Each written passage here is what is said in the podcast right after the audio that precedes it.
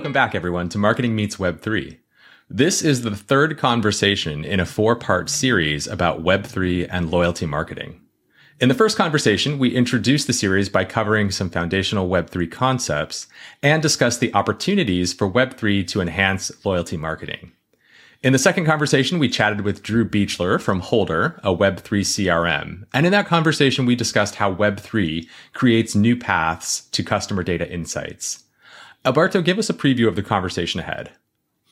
Yeah, hello, Nick. So, in this episode, we talk to Toby Rush from Redeem, a Web3 onboarding toolkit. This conversation will center on how digital asset ownership empowers customers to take control of their digital assets through a seamless onboarding experience. So, this is going to be interesting. So, we get on it. Hello, Toby. Hello, Nick. Welcome to Marketing Meets uh, Web3. Hi, Good morning. Great to be with you guys. I am very happy to have to, uh, to have you here, Toby. And uh, if you don't mind, could you uh, give us a little bit of an intro about uh, yourself and uh, your company? Sure. Uh, name is Toby Rush, CEO and co-founder of Redeem. Um, serial entrepreneur. I love building kind of new experiences with usually kind of pretty complex technology, but really try to simplify and make it easy for the user. So the current project that I'm working on is called Redeem. Um, and really, what we've done is kind of built a, a Web3 platform that simplifies and accelerates the path to experience by linking a phone number, devices, and wallets. Right, we're leveraging existing infrastructure, being phone numbers and phones, user behaviors, again, what we do with our phones, kind of opening uh, the world to Web3 and everyone without having to educate anyone. So we always think kind of the idea of, hey, let's get straight to engagement, um, skip the education. let's get, get to the experience first um, you know, really fundamentally, we don't all we don't know exactly what use cases or even uh, kind of what um, you know, even what behaviors. Honestly, at the end of the day, are going to win. Um, but kind of our thesis is the phone is always going to be a part of that, no matter what that is. So we're trying to build kind of this infrastructure and a uh, a, an API layer around a phone number phones, to easy onboarding and kind of wallets. And um, so again, for brands and marketers and other merchants who are trying to engage consumers, to make it as easy as holding your phone. Thank you, Toby. I don't think we need uh, an intro from you, Nick. People already know you at this stage, but uh, but yes. So uh, thank you, Toby, for this intro because it explains what we want to cover in today's conversation, which is uh, around um, web memberships for users. So maybe to, to begin, uh, we could start by by defi- defining the, the basics. So could you define what a customer-owned experience means in the Web3 framework? Mm-hmm. Yeah, and I'll, I'll even take, take one step back even from that. So the whole idea that one of the biggest ideas I get really excited about Web three is the idea that individual people can own a little piece of data outside the traditional silos of what we've always typically known as, as big tech, right? So you know today, Apple or Facebook or Google or um, even to some degree, Ticketmaster, Visa, or the government, they own so much of your data. And if you want to experience something or know anything about that data, you have to go back to those kind of they're the authoritative source, right? They're the owner of your data. And so therefore you can only participate and engage based on their rules and based on their infrastructure and based on um, oftentimes meaning going into their ecosystem to have any kind of experience. So Web3 and NFT specifically give us the ability to own or hold little pieces of data in an open ecosystem, yet maintain absolute trust. Right. So, you know, because data is infinitely copyable and pastable, like how do I know you know, Nick owns ABC versus I own ABC because we can copy and paste that all day long.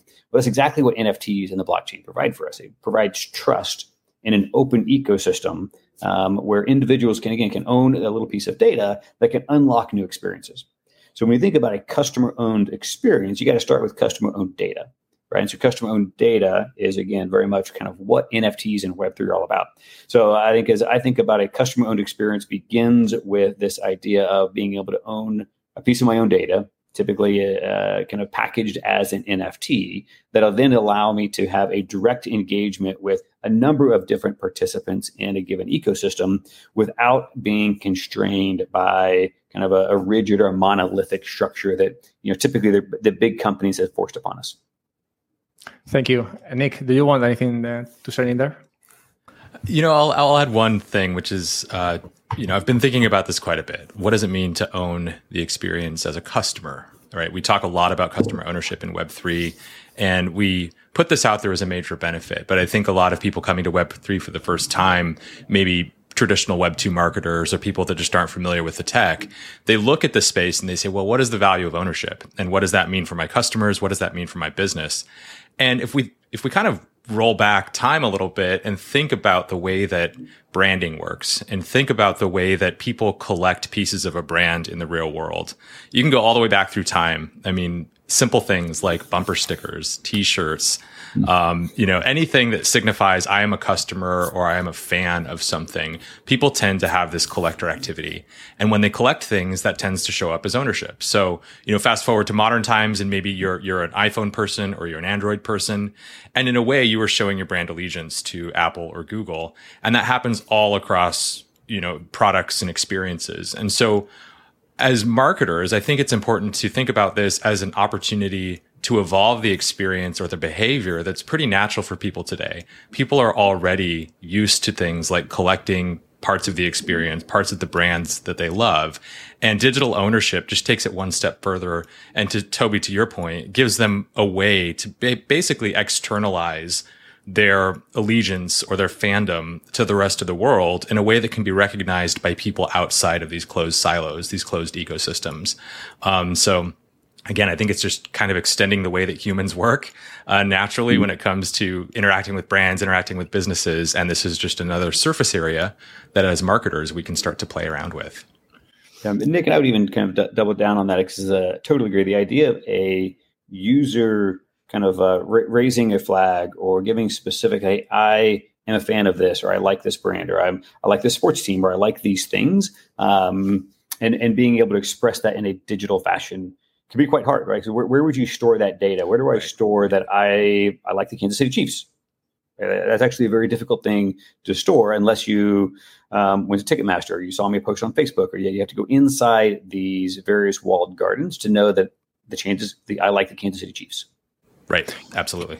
Yeah, and as as another business who wants to recognize that you like the Kansas City Chiefs, how would you do that? Mm-hmm. Right? You have to right. advertise to you on Facebook. You have to find you in these ecosystems. So, mm-hmm. yeah. Toby, could you connect the idea of a customer-owned experience with another concept that comes up a lot, which is uh, the concept of the self-sovereign? Uh, could you connect these two or differentiate the, both of them? Yeah, so I think that the idea of so if you're going to own own something in an, an open ecosystem, it's like how do you own it? Right? How do I say I want to I possess this thing? Right? And so you know, identity is, is typically something that um, each individual, we call it again, call these silos or these walled gardens, have historically owned, right? So I go to Apple, I have an identity in Apple. I go to Google, Google has my identity. Facebook has my identity.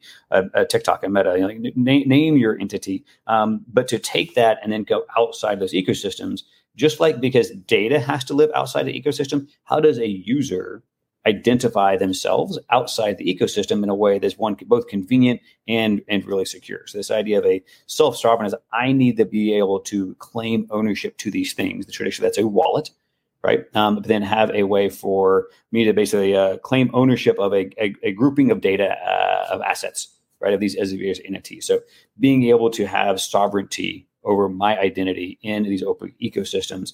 One that I can I can own and control, but also that is easy for me to um, kind of at, what's called attestation. I can attest that this is really me. I actually own this wallet, therefore I own these NFTs, which kind of uh, speak to my preferences and fan base. And and you can do that without the assistance or the requirement of a third party. You mm-hmm. can wander around the digital the digital world, and you can, to your point, you can attest to your own identity we have the um, asset ownership and the customer owned experience connected to the self sovereign identity of users. How how does this, um, in your opinion, I would like to hear both of you here. How, how does this improve the, the user experience of the um, of the customer or the audience? Sure. so I, I, come from a UX background, so I think about this aspect quite a bit. Um, today, when we talk about personalization, uh, we, we talk about using data that a platform has acquired by interacting with us somehow. And usually that's through, you know, to be honest and to be very candid, it's, it's through harvesting our data, right? We interact with platforms, we interact with social media and our data is harvested and profiles are built against that data. And then that data is used to try to personalize our experience. However, because of data compliance regulations, things like GDPR, things like CCPA, the extent to which we can customize an experience has uh, changed over time. And so we have less and less ability to finely tune that experience for an individual because of privacy concerns. And for the consumer, that's a good thing. It means that our data isn't being used without our consent. It means that our data isn't being used um, to target us in ways that we just don't want to be targeted. You know, it's creepy to be followed around the internet um, when we didn't ask for that. Um, but it also, as marketers, takes away our our ability to really dial in our targeting and really find customers that uh, align with our value proposition and that you know could really actually benefit from our services and the value that we provide. What digital collectibles do, what NFTs do, and what Web3 does really well is it gives us a new way to identify people out in the digital wild. So to Toby, Toby, to your earlier point of being a Kansas City Chiefs fan, there are probably many things in your life that you're a fan of or you're involved in. And there are ways that through collecting digital items, that becomes your profile.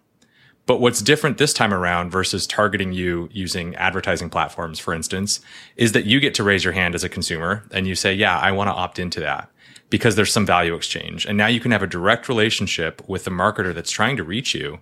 And all of that money, the time, the resources that's going into the ad platforms to find you can actually be re- redirected towards delivering some additional value to you. So instead of paying the ad platform, why not just directly incentivize Toby? Uh, because we know that he's a Kansas City Chief fan.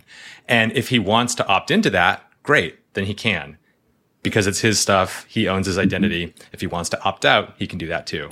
Um, so it's an interesting new way, I think, to think about targeting and think about interacting with people in a much more personalized way. Yeah, I mean, kind of the question around, hey, how does owning your own data, owning your identity, kind of enhance and improve the user experience? So, you know, I'm a big believer in this idea of kind of the the creativity and composability around free markets and, and open ecosystems um, is always surprising, right? And so, I think we've gotten a little bit, you know, so used to I mean, really, there's five or six companies in the world that tell us what we can do and what we should like and how we should experience things. And um, you know, those being again the, the the big tech companies, the big tech platforms. When I can again experience uh, brands, fans, uh, each other, uh, athletes, um, you know, so many of these things in an open ecosystem, I think the creativity is going to go off the off, you know, go crazy because we have just so much more, many ways that we can now engage with given consumers and do it collaboratively, uh, collaboratively with other brands or athletes or influencers um, or just other fans that, that are out in the ecosystem. So I think the, uh, the, the experience is going to be net new. Um, I think a lot of stuff that Nick said agree of. Um, you know, rather than pay a lot of the big tech companies to harvest data to try to figure out what you might like, um, they're going to be able to engage much more directly with us by things that we've specifically opted into, right? Um, so it gives me both a level of control, um, a, a, much stronger sense of kind of what I like, who I like, how I want to be engaged. Um, but again, I think I get excited. I think it's going to be super creative, right? We're, we're, we're not depending on five or six companies to tell us what we should like and how we should what we should read and what's important. Um, but we get uh, just again, I think more of a, a, composable and a creative experience.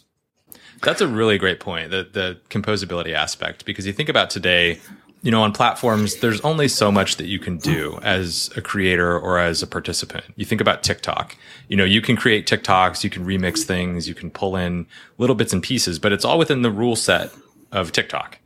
Mm-hmm. And so when we get into a world where people are creating and owning things in an open ecosystem, it just becomes much more fluid. And Toby, to your point, I think that just blows the doors open for new sort of interoperability, new creative experiences. I think it's going to be a really sort of a renaissance period for digital experiences.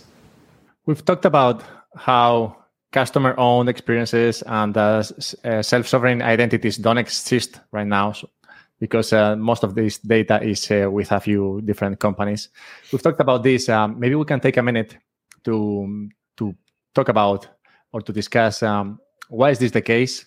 What is the value for the user to go outside of this uh, to go to a world where they own their own um, assets and their own they own their own identity and how high is the friction to go from the mm-hmm. world we are in today to this other new world Yeah, so I think the the benefit uh, is again, I think it is going to be a surprise and delight. Like we're going to get the creativity of thousands of companies, kind of not the rules of five. Um, so I do think there's going to be a uh, just a, a, new level of engagement, um, a new way from whether I'm shopping or whether I'm uh, enjoying uh, engagement. I think it's the collaboration of hey, I, I bought something. Um, you know, I bought. You know, we're talking a little about kind of a pair of Nike shoes, but they can show up in an EA Sports game.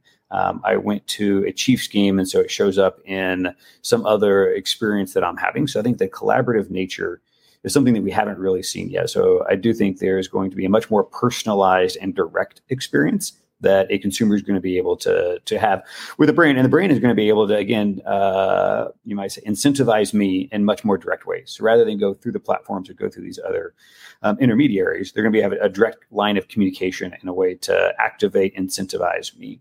Um, I think the the friction point is really high right now. Like we're asking people to not just change behavior, we're asking for like almost an entirely new mental model, right? Which is I think one of the challenges. Like, wait, not only is it uh, you know a different user behavior, like wait, I own my own data. Like, what does that mean, and how does that work? And so you know, an, an old adage we have kind of the technology, we're like user behavior change is hard, like really, really hard. Mental model changes is again of another step level above that um, it's kind of specifically one of the things that we're trying to do at Redeem is kind of be the bridge kind of between those. Right? So the idea of uh, like we all have this global unique identifier that we have with us all the time. It's being our phone number. It's bound very tightly to this device that we have with us, who's also very very secure. Right. And so can we use kind of the possession of the phone and this phone number as a way to, to kind of unlock kind of this self-sovereign identity to unlock this connection into these blockchain wallets. But to a consumer, it's like, oh, it's just it's my phone. Like I, I understand my phone. I understand it's unique. Um, I understand how to do biometrics. There's no new behavior there. So trying to take these existing behaviors, but link them to a different set of capabilities that they can go direct to experience right? So we're not teaching them, hey, go download this new thing, go come up with these 12 different, um, you know, passphrases that you have to write down somewhere because, hey, this is really important. Um, so can we be a little bit of a bridge? We, you know, as Redeem, we have a foot in each camp, right? We're using the familiar of a phone number and phone, but then a foot in the other camp of kind of this Web3 blockchain world of composable and open ecosystem engagements. What do you think, uh, Nick, about the, the friction and the value for users? Do you think um, the value is enough to overcome the friction? Well, first off, I totally agree with Toby in terms of where we are today. I think the we, we've set a really high bar for people, and this is something that happens with emerging technology. We always kind of see this pattern where the early stuff is always hard, and it's actually designed for the hardcore technologists, the early adopters. It's rarely a great uh, user experience, and then that evolves over time. I think what generally drives that evolution is the incentive on the other side. And, you know, creating an incentive on the other side that makes sense for the masses is what we're what we haven't found yet in web3 but is in my view inevitable i think we will hit that tipping point you know with uh, mobile devices text messaging that was the original killer app right it, it unlocked mm-hmm. people's ability to think about a device not as a techno- technology gadget but as a way to communicate with the wider world. And so when digital collectible ownership or being able to prove your own identity on the web becomes something that is no longer a novelty, but is actually a primary way that we receive value. And that could be, you know, we don't know what that, what's going to drive that change. This could be something uh, completely unexpected. You know, Meta recently has been talking about um, this so, this kind of open environment where they have this thing called the Fediverse, um, and they've talked about this with with uh, their Threads product, which is similar to Twitter now X. So many changes. um, you know, a, a, big company like that could uh, you know they have the user base they have the muscle to be able to say you know what we're going to embrace open ecosystems. And now consumers are looking at something like self-sovereign identity and owning digital items as a real value add you know because that's contributing to their everyday sort of social experiences. Um, so i don't think we've we don't have that yet. I think we're all pushing and looking for ways to make the experience better Toby, obviously companies like Redeem are, you know, at the forefront of that, thinking about ways to bring this back down to, I think you told me in person once, you know, the grandma test. Can you put this yeah. in front of your grandma and get her all the way through the flow? And I think that that really should be the bar that we're all, we're all chasing.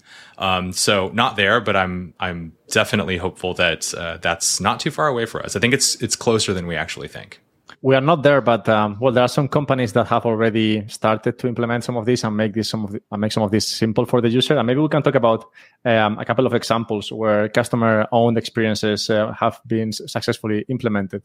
Yeah, I mean, I think probably one of the more popular ones and successful ones really what Nike has done with Swoosh. Um, you know, kind of the ability for someone to come and say, "Hey, I'm a Nike fan. Um, you know, I, I wear Nikes. I, I, like the Swoosh. I like these particular shoes."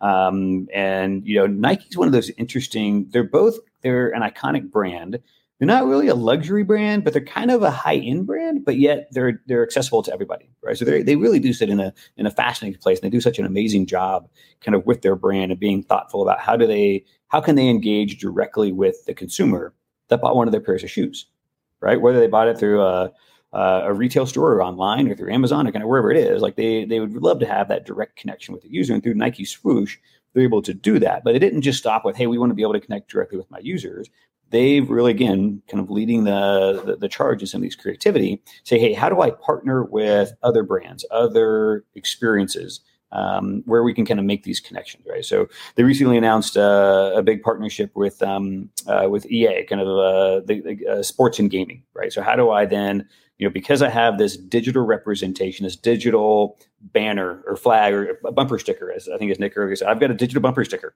that says I like Nike, and so therefore, when I go into um, some of these EA games, um, I can wear my Nikes, right? So it's a it's a form of self expression, right? So I have um, bought the the digital version of the bumper sticker of Nike. Um, or I, I would put on my laptop, or I put on kind of whatever I used to put on, and I have a digital version of that. So therefore, when I show up in the digital world, I can bring that preference with me. I can bring my my fandom with me. Um, and just they do such a great job of kind of uh, engaging consumers' um, passion and then kind of helping them again be composable and collaborative. Um, I think we're just seeing the beginning of that. There was uh, another example that uh, we came across uh, recently, which is one from the the, um, the U.S. Women's um, Open, the Golf right. Open, sorry, uh, mm-hmm. and that, that was an interesting uh, example of this. And maybe maybe Nick, do you want to share some knowledge about this? I know you followed it, and we discussed it in the past. I did follow it, and I own I own two of these two of these items. Um, so this is a project from Artball. It was a collaboration between the U.S. Women's Open and Artball. Artball also collaborated with the Australian Open last year. So this is sort of the second iteration of their technology and the experience that they're working on. Um, the way this worked, um, very high level, is that they took a t- they, they used technology to basically overlay a grid on top of the 17th hole at the U.S. Women's Open. And throughout the tournament, whenever a ball would land on a particular spot on the 17th hole, that corresponded with a token in their collection of art balls. So these all these uh, art balls all started as sort of plain white golf balls, and then as the tournament play evolved and these balls started hitting and rolling across these different grids, it created uh, or it triggered this generative art that got painted on the art ball. And so if you were holding one of the art balls, your art ball changed. So I, I, bought an art ball and then it came back later and it actually changed. And now it's covered in art and it's got this paint job on it, um, as well as some metadata that kind of reflects what happened in the gameplay. And what's really cool about that is you know, kind of similar to gaming, where we're taking experiences and we're starting to play with things like composability and how do we pull, you know, this experience into that experience and, and bring these things together. Um, Artball is looking at a way to kind of merge the, the fan and the player and bring that together in a digital collectible so that as a fan, I'm not just passively watching a sport. I'm actually participating because now I have this, I own an item that memorializes what happened on on the on the course that day, um, I have a little bit more connection to that because I own this thing, and that's kind of my moment in time um, that I can share with the athlete that I'm following. So, pretty cool experimentation happening there, and I think we're going to see more and more of these experiences where you're taking one aspect of an experience and another aspect of an experience and you're blending them together and bringing that together in a collectible that a consumer can collect or can own one, one of the things I love about that example, Nick, is we've gone, we started with a digital, it was impacted by the physical, right? And so now you have this digital kind of physical kind of combination, but then again, be able to take that into another metaverse or kind of a completely other experience of, you know, we've really been able to blend kind of the, the physical, the digital um, ownership, metaverse, kind of all these different places that we want to engage. And when data can flow freely, I think we're going to see a lot more just super creative, fun, fun examples of use cases where, you know, uh, yeah, I, I, think it's going to be a, a, fun period over the next couple years. Absolutely. This uh, flow of data that you just talked about, uh, Toby, brings me to another aspect of uh, Web three that I think it's interesting to to touch on, which is uh, um, how how Web three technologies can uh, help in the interactions between customers and brands, making this uh, more transparent. Uh, do you think this is um, interesting and this could bring value to the um, to users and brands? You know, honestly, this is one of the areas where I feel like we we've still got a lot of learning and growing to do because I think people like data being on chain, but we also like some level of privacy. And so, how do we make it easy? So we love the idea of hey, a user needs their own data. Great, love it. How does a user then give permission to various people to see different things in exchange for value? Right? So at a high level, that's a great message. Like, of course, like it's user data. Um, if a company wants to use that data or engage that data or give something of value, whether it's simply an experience or some sort of uh, benefit or a problem, like that's awesome. Doing that in a way that grandma can understand is really hard. Um, and I'd say we, we've got a lot of learning and growing to do in that. Um, so I think as a an ideal and a goal, uh, we have the infrastructure to allow that um, I think we've really got to think deeply and hard about how do you make it easy for you know the the non-technical person to figure this out. Like have you ever gone into i mean some of these big platforms like google or facebook like go in and understand google's privacy settings. Holy smokes. I mean, talk about menu after menu after menu. I mean, you get down into like literally like the 10th rung of uh, of menu hell. Um, trying to figure out okay what, what part is this doing um, and you got to be really technical to understand that. So um, I love the ability, the idea of you know how do we allow for more data transparency, value exchange, uh, more direct value exchange. Um, but this is one of the areas as an industry we're going to have to really think deeply about mental models and user behaviors um, to make it easy for grandma. I completely agree with that, and I think you know also looking at the past, taking a cue from what's happened with social media um, using that as a reference point of you know maybe some lessons we don't want to repeat with data privacy and using that as input for the policies the frameworks the best practices that that usher in this next phase of the internet. I think we just covered one of uh, the big challenges but uh, i wonder if uh, there are more challenges for any marketer who's listening to this and who's seeing the value that web3 could bring and is thinking well okay i see i see the value but um, there are also some challenges that I need to go through. Uh, which uh, other challenges do you think, um, Toby, uh, are relevant for marketers today who want to implement this? Yeah, you know, uh, just like we're asking users to engage in a new mental model, we've got to ask marketers to do the same thing, right? This is a new mental model that they have. Um, just trying to do the same thing we've done in Web two and Web three is going like, why? Why do Web three? I mean, like, um, so I would say force them to really think about can I do something in Web three that I could not do in Web two? Right. And so I think the challenge that so many marketers have is again, we've kind of grown up knowing the the sky is blue and the water's wet. And well, that is still true in these certain areas. How do we again bend the reality around um, to offer different experiences? So I think there's, there is still friction. There's going to continue to be friction in the Web3 world. The use cases that we're working on, they're okay, but we've got to do a lot better. Like we've got to be more compelling on the value at the end of that, uh, on the other side of the friction, right? Because again, we're, yes, we're going to work on friction. We're going to make it better, uh, but you also have to make the the reward on the other side um, of kind of whatever that engagement is. So you know, where I would think the challenge for a lot of marketers is thinking outside the box, uh, thinking a little bit differently, or um, sort of what are these experiences that I can deliver, leveraging open ecosystems, open uh, open data, and then collaboratively right? So historically, so, so many marketers think, okay, what can I do with my users? Um, okay, what can we do with our users? Um, far more interesting and far more fun. But we have to think different. Um, just like we're asking our users to engage differently, we have to ask our marketers to think differently. Yeah, and, and building on thinking differently, uh, to be completely agree, we, we need to dig in uh, deeply with this stuff. Toby and I actually met through uh, a marketing group called Jump. Uh, it's an mm-hmm. organization or a group, it's a community really that has come together around the idea of Web3 and marketing and is really uh, leaning into each other to, you know, self educate, to experiment together, to collaborate. And one of the challenges that I think we hear over and over again is education how do I take this back to my organization? How do I explain this? Number one. And how do I get organizational buy in to start trying some things to make sure that we're not left behind? Because I think a lot of marketers, and rightly so, are afraid that Web3, it's, it's becoming a thing and more and more people are talking about this. And we see these big brands that are running these experiments. I mean, Starbucks and their Odyssey program that's a pretty major thing. And I think some marketers now are starting to feel like if they don't dig in, they're going to get left behind the same thing that happened with social media when people didn't take social media seriously. And so I think on the education side of things, you know, really leaning into the community and finding thought partners, finding collaborators, and finding ways that you can get involved as a marketer.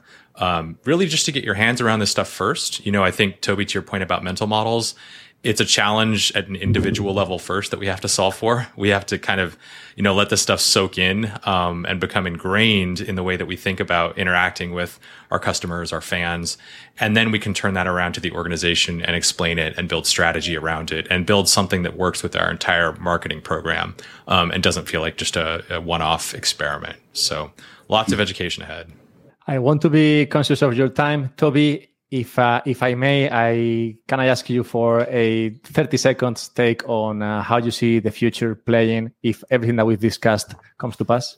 the future, uh, man, I'm not that creative. I, I I don't think I can actually imagine it. Um, I think the future, again, looks a lot more collaborative um, and and how we engage with it. So it's not a not just a one to one engagement. So I, I, think the the future and the, the big unlock that I think Web three allows is for multiple brands, multiple entities to engage with me and others in a simultaneous fashion.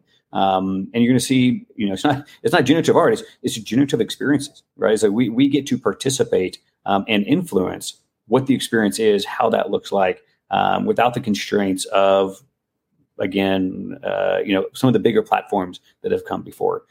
Um, yeah, so I, I, think it's dynamic, it's composable, uh, and it's kind of it's open ended. Toby Rush, Nick Casares, thank you all for being here today. Thanks for having us. We hope you enjoyed this conversation. In the next one, we will be talking about how Web3 communities are redefining brand co creation. To listen to the entire four part series, visit step.io. You'll find a link down below. And uh, one last thing if you enjoyed this episode, please consider giving it a like or a share. It does help.